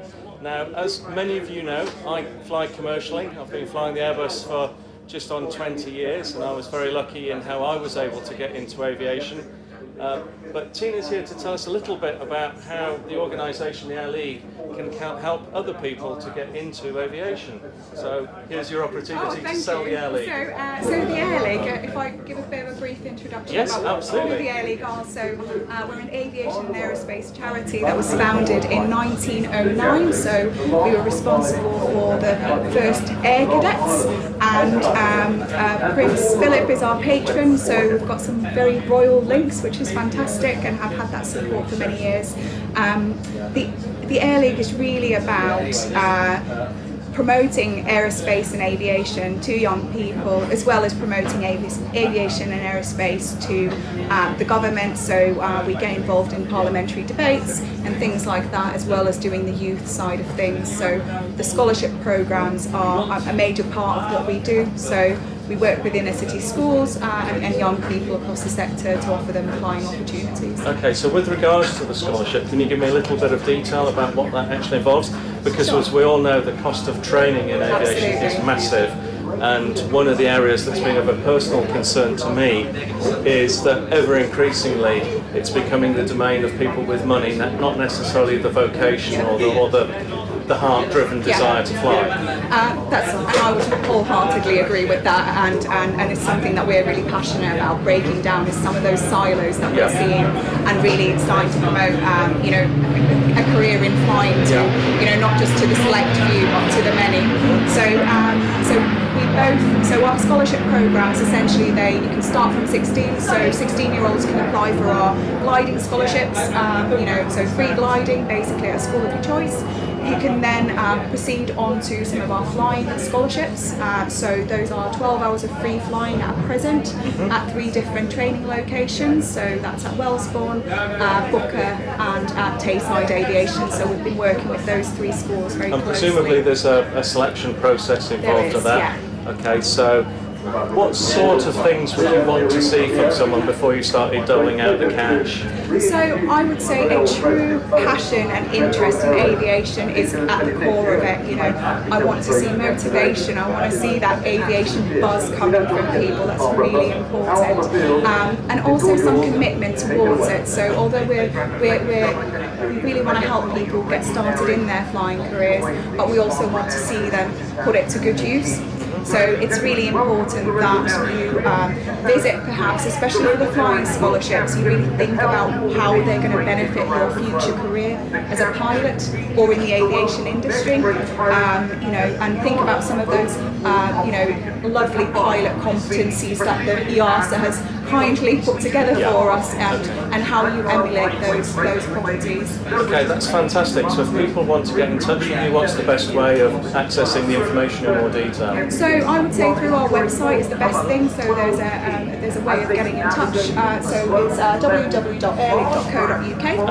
Uh, you can also email us on info at airleague.co.uk um, and we'll be able to provide you with further details. So um, yeah, please get in touch. We're always looking looking for new members. So not only do we offer the scholarship packages to people, but there are some fantastic opportunities to do networking uh, through our parliamentary events. Um, you know, we've got links to both military and the commercial side, so you know you can really get started with the air with your future career in aviation. That's fantastic. Thank you very much. Thank Thanks. Find this and other great shows at the Aviation Media Network. head.com.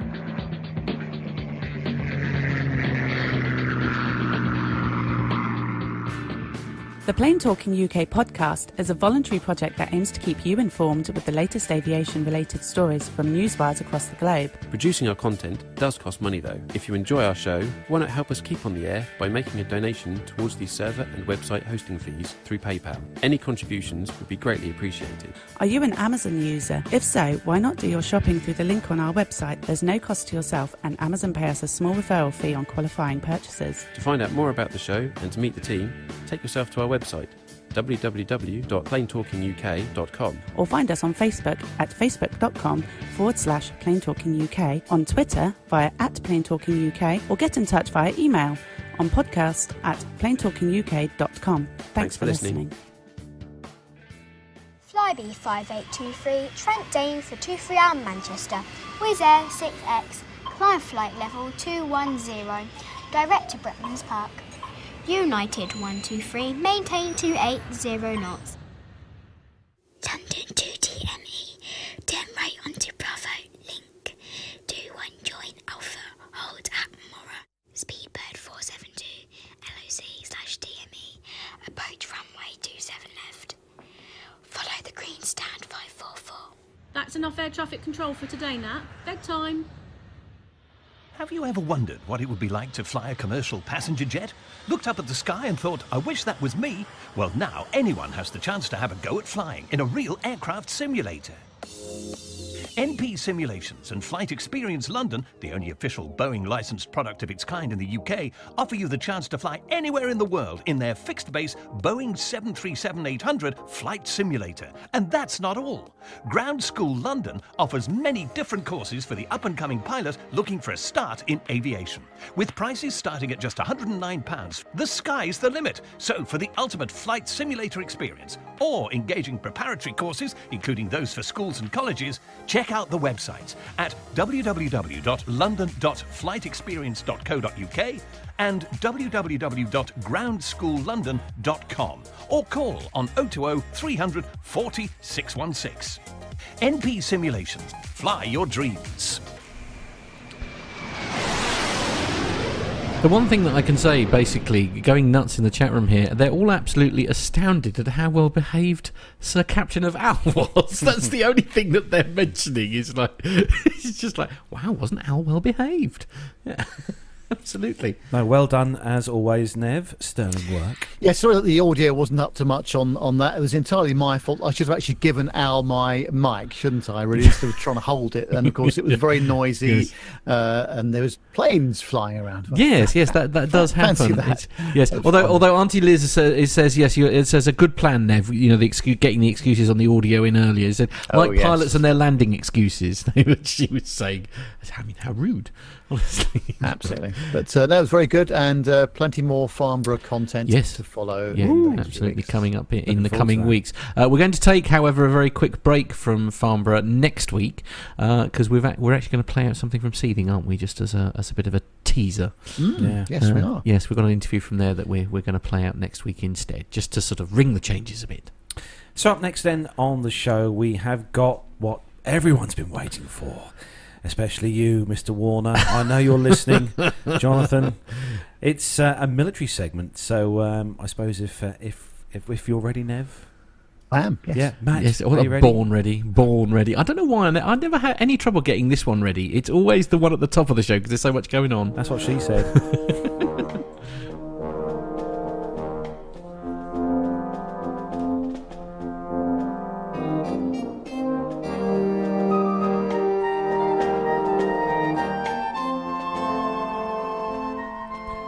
So, the first news story on the military segment this week, and the Russians have been at it again. Oh dear, here we go. So this week, then, the Royal Air Force Typhoons have been scrambled again to investigate a Russian aircraft over the Romanian Black Sea.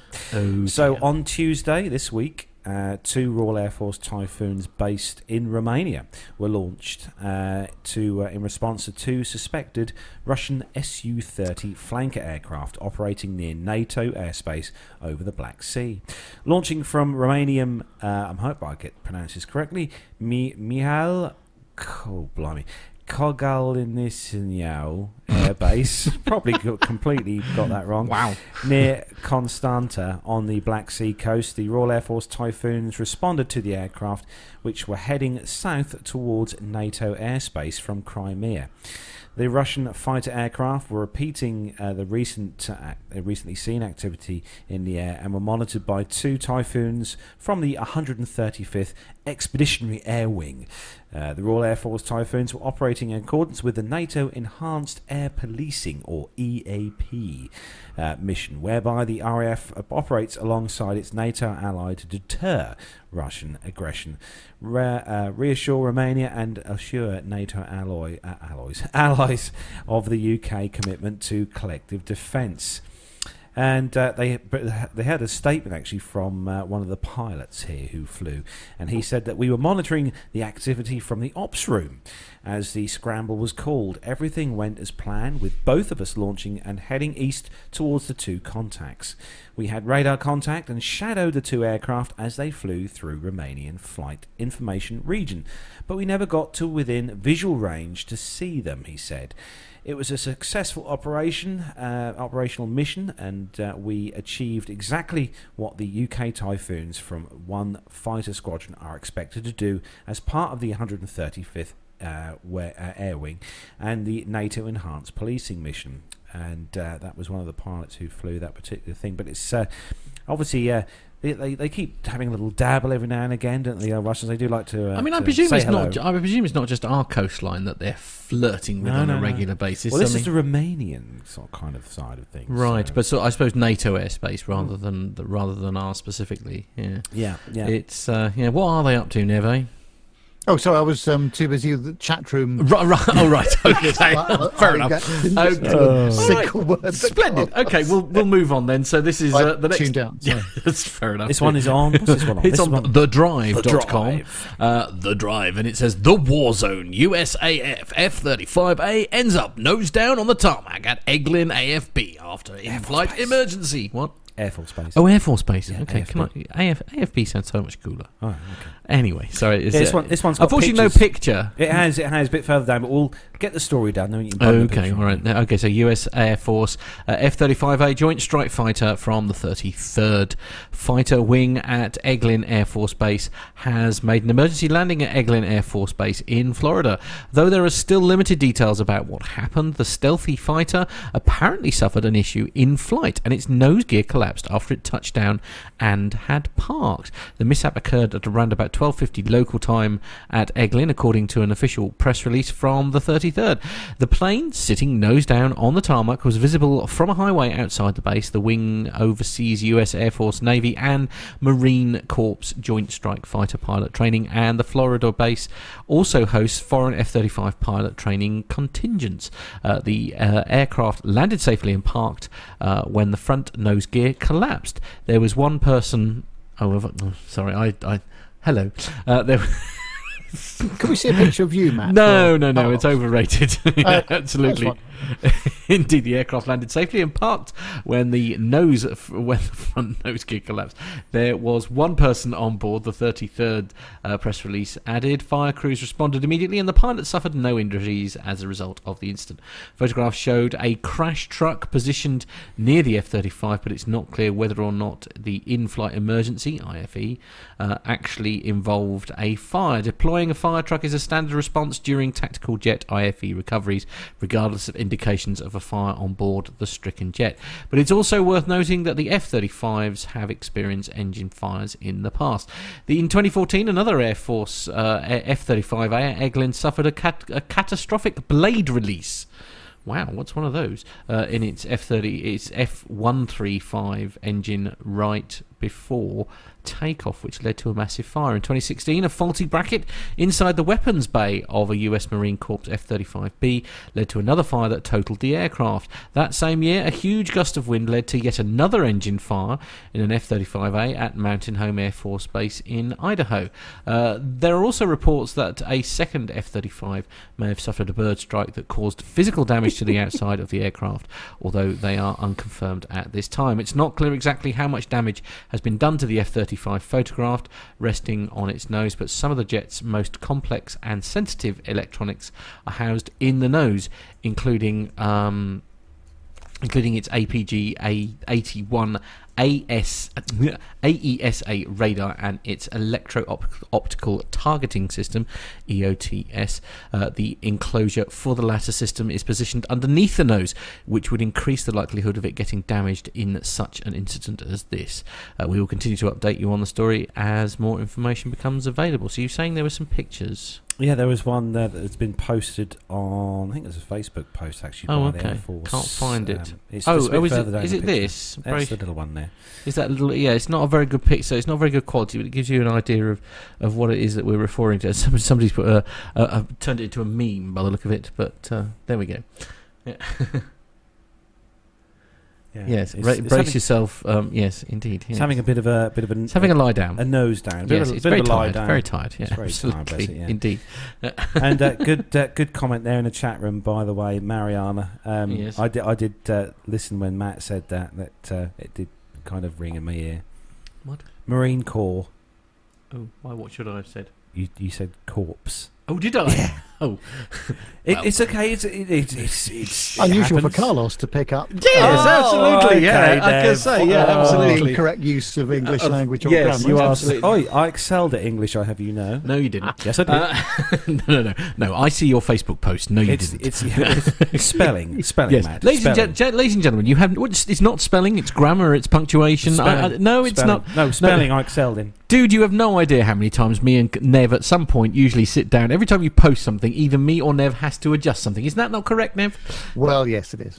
And Glenn Taylor's just put in the chat room. It's IFC, not IFE. Oh, okay. Yeah. Well, in my defence, in the story, it does say It does. IFE. Yeah, in-flight so, entertainment, yeah. And I don't know anything about um, aircraft, so it's quite right that I would get. I always get these things wrong. So anyway, Anyway. for a change, I'm being told off for my spelling and pronunciation. there we are. Next Never mind. story, Dev. Next. Next. Well, this is a subject which uh, I think Matt does know a lot about Oh, because this is all about uh, IT and video and transmission, all this sort of business. Never and heard of it. um, really interesting here because Oh, on uh, the sorry- sorry flightglobal.com website, it says that Northrop Grumman and the Defence Advanced Research Projects Agency, DARPA, demonstrate the ability to wirelessly transmit 100 gigabits per second Wow. Over a distance of 20 kilometers to uh, 12.4 miles. An improvement in two-way data links that the company claims could enable powerful airborne sensors to provide on-the-ground military personnel with uh, nearly real-time intelligence surveillance and reconnaissance updates.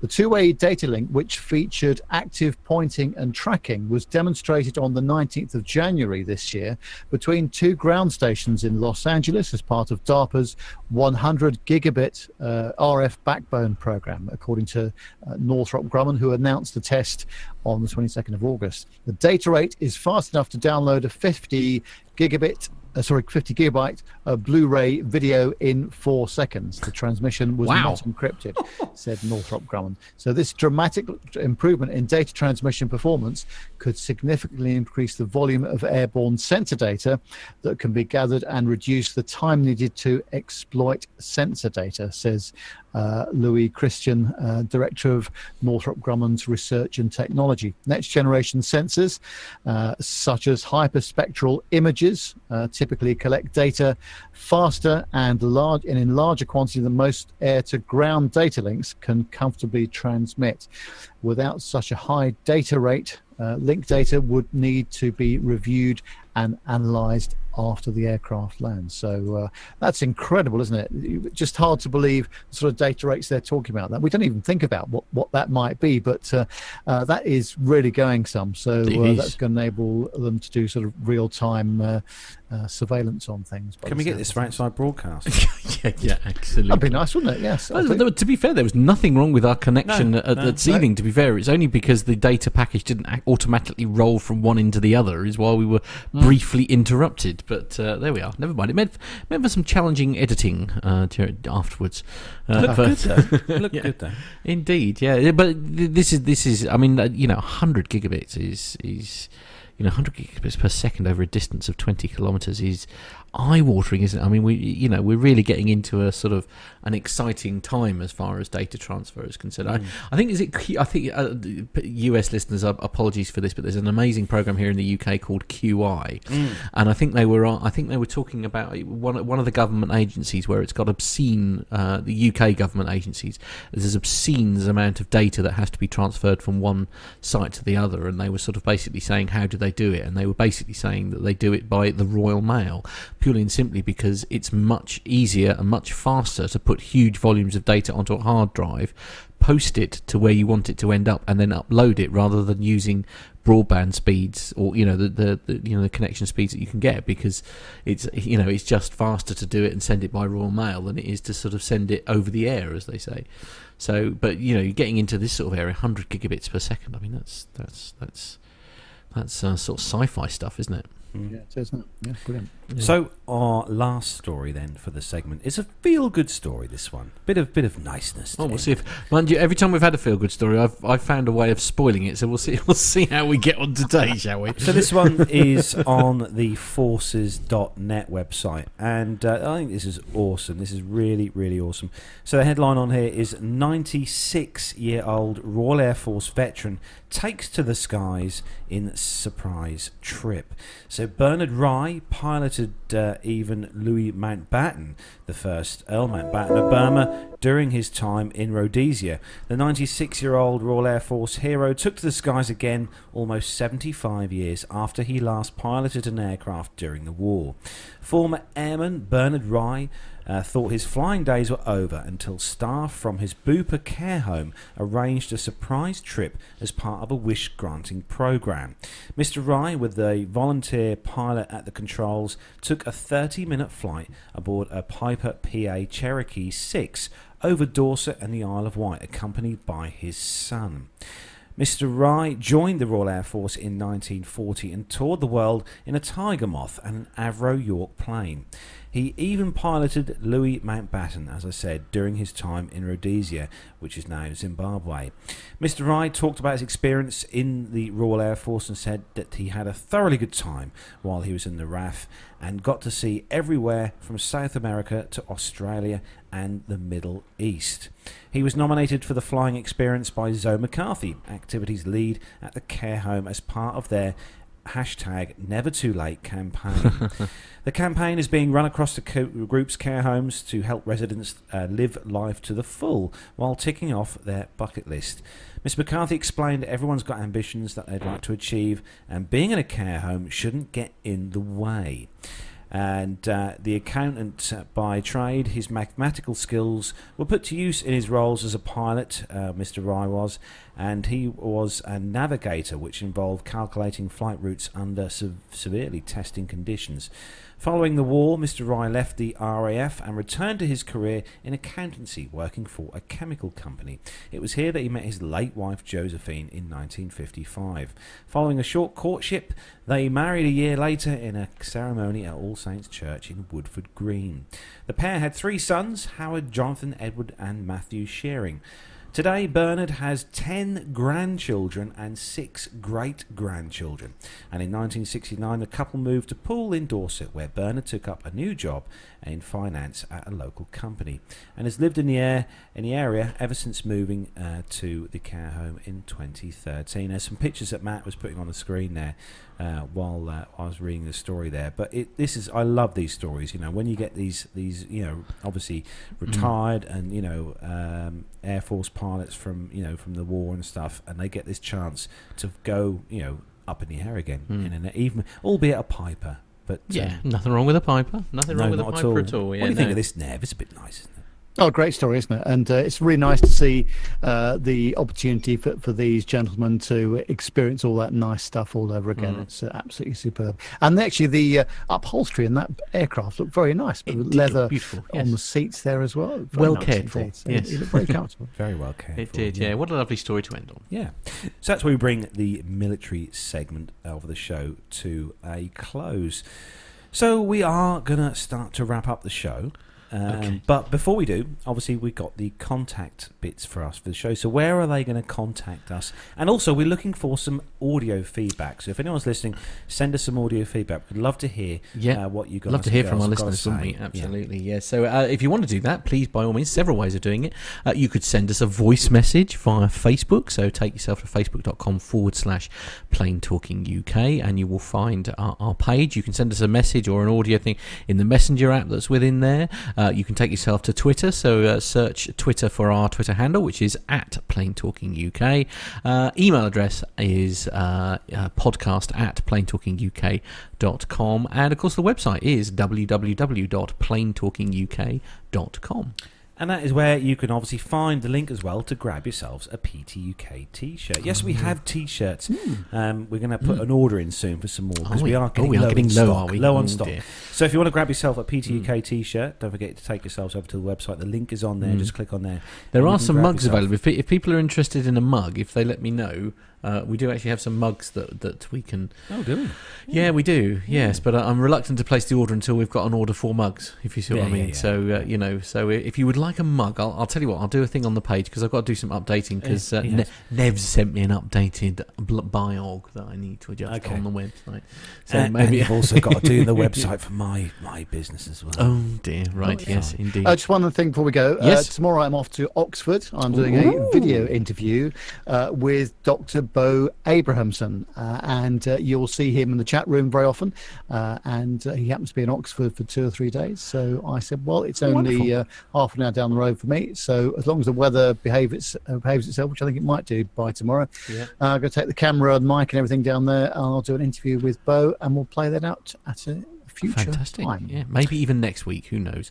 Uh, yes, uh, it's- by all means. By the way, uh, uh, volunteer yourself for a Nev's passenger experience, uh, and then do do that via because we, we all see the podcast at planetalkinguk.com uh, email address. So so the if mug you want, thing's going down well, Matt. Is it? So I think you better start to get Oh, prepared. okay. All right, Um, okay. Neil Landward said he'll have a mug. Uh, Okay. And Andy Wilson, who we all Yes. know, Uh-oh. uh, has said that he wants a mug with Nev's face on. right? Okay. Yes, Um, he's saying that now. But, yeah, yeah, I mean, I- I mean, if, I- we, I- if we receive one, I don't think it'd be very Yeah, I I mean, I was, I was just going to go with like our logo and stuff, like what I've got. uh, what- No, I've got the old ones here. Have you got one? Oh, of I've the got a new ones? one. Yeah, I'll go go get the new. one. We do actually have some here. It's 'cause- Dr. Steph said she'll have one. Oh, excellent. Okay, all right. We've got to work out how much they're going to be and stuff. But uh, anyway. I, I, I did some. I did. I I, made, I had some made. I had some some testers made. Uh, so if you would be interested, this is the Plane Talking UK podcast mug that, uh, that, I had made. I mean, it's quite a cool mug actually. To Look be to be fair, it is quite a cool. and I mug. can confirm that there is one of these, right, Is at there? Heathrow Control Tower. Is there? Yes. Oh, did you leave one Ad- behind? Adam Spink. Adam Spink has actually got one of these. Has he? so, uh, right. yeah, is that Adam's why we've only got one here? Yeah. Right. Okay. Yeah, I did Adam's wonder why I stopped having my D in it. Yeah. but yes, yes. So we'll have to. We'll. I'll get some. I'll get some organised, and uh, Yeah. we'll we'll get some on the way. So yeah. Uh, if you are genuinely, if you are interested in a mug, then uh, just just send us an email. Podcast at planetalkinguk.com, and I will work out how much they're going to cost and uh, get back to you. Yeah. So we're going to say a massive thank you then to everyone who has joined us in the live chat room this evening. Loads of people tonight. It's been a really full and busy chat room, and great to see Mm. everyone in there. And thanks for taking time out of your Friday to join us. Indeed. Next week on Friday, I am not going to be here. I'm going to leave you in the capable hands of Nev.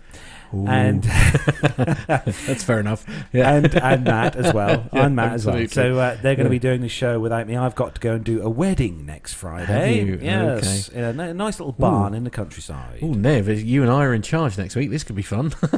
Well, yes, so we'll see how that goes, shall we? Yeah, But, uh, indeed. We'll have lots of content lined up just to sort of Yeah, play out. exactly. We won't, we're not going to say anything, are we, Nev? We're just Yeah, going to play we'll just videos play- all night. play out two hours of stuff, yeah. I- I'm gonna try and watch you'll the come show. Back, yeah, you'll come back and there'll be literally no content left to play out because we're never going to play it all next week. That's what we've decided. Oh, you lazy How rude. boogers, you. Yeah, indeed, yes. Oh, so uh, and, oh yes. Oh, hello, Mila. Mila's in the chat room. Hello, good to see you there, Mila. Yes. Hello, greetings. Yes. Um, but uh, no, we, I'm gonna, not going to be here next week, so I'll, I will leave you in the capable hands of Nev and Matt for next Okay, week. But I'm good. sure it'll be a fantastic show.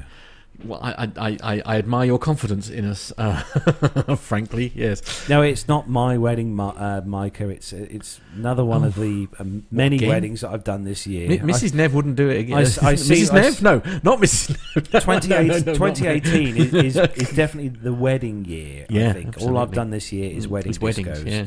But uh, yeah, Some so people are so ungrateful for business, know, aren't they? I well, I would have you work for me, but you never want to work for me. Uh, no, he doesn't want to do it.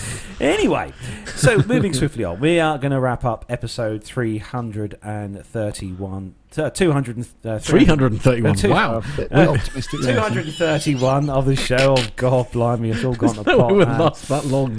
Yeah. 231 of the show. And again, like I said, thanks for everyone for joining us. And also, big thanks to you, Nev, for joining us this Yes. evening. And as actually, well. my, my personal thanks to Nev, just in general, really, because people have no idea how hard that guy works behind the scenes for us and does so much for us. We are very, very honoured to have him as Very part of our team. So Oh, thank it's very you, nice, Nev. and it's a great pleasure doing it. I get a lot of pleasure or, about uh, you know shooting all this stuff, putting it together, and uh, letting our viewers and listeners It's brilliant, uh, isn't it? see and Yep. hear it. It's, yes, it's I love fun. our playout system. It's, it's only Carlos that can't get it to work properly. I'm sure you, you jinxed it that week. yeah, yeah. I mean, Literally. It was lovely to come back and, and discover that I've been so missed. You know, Yeah, it's like, yeah. yeah, there was, it, we- it was so missed. I had to come back like the following day to do it again. But anyway, there we Well, are. Anyway, we really should go. Let's let these lovely people get back to Yeah. their Friday evening. So that is Yeah. where we bring episode 231 to a close. Thanks for joining us, everyone. Have a great weekend, whatever you're doing, and take care and fly safe. So, from me, Carlos, it's goodbye. And from the rest of us here in the studio, he can't find the right button. That's why he's having to stall. Everybody's going. Yeah, yeah, absolutely. uh, it's it's gone. I, oh no, there they are. I found them. I found the credits. Everyone. Bye found bye. Bye. Bye.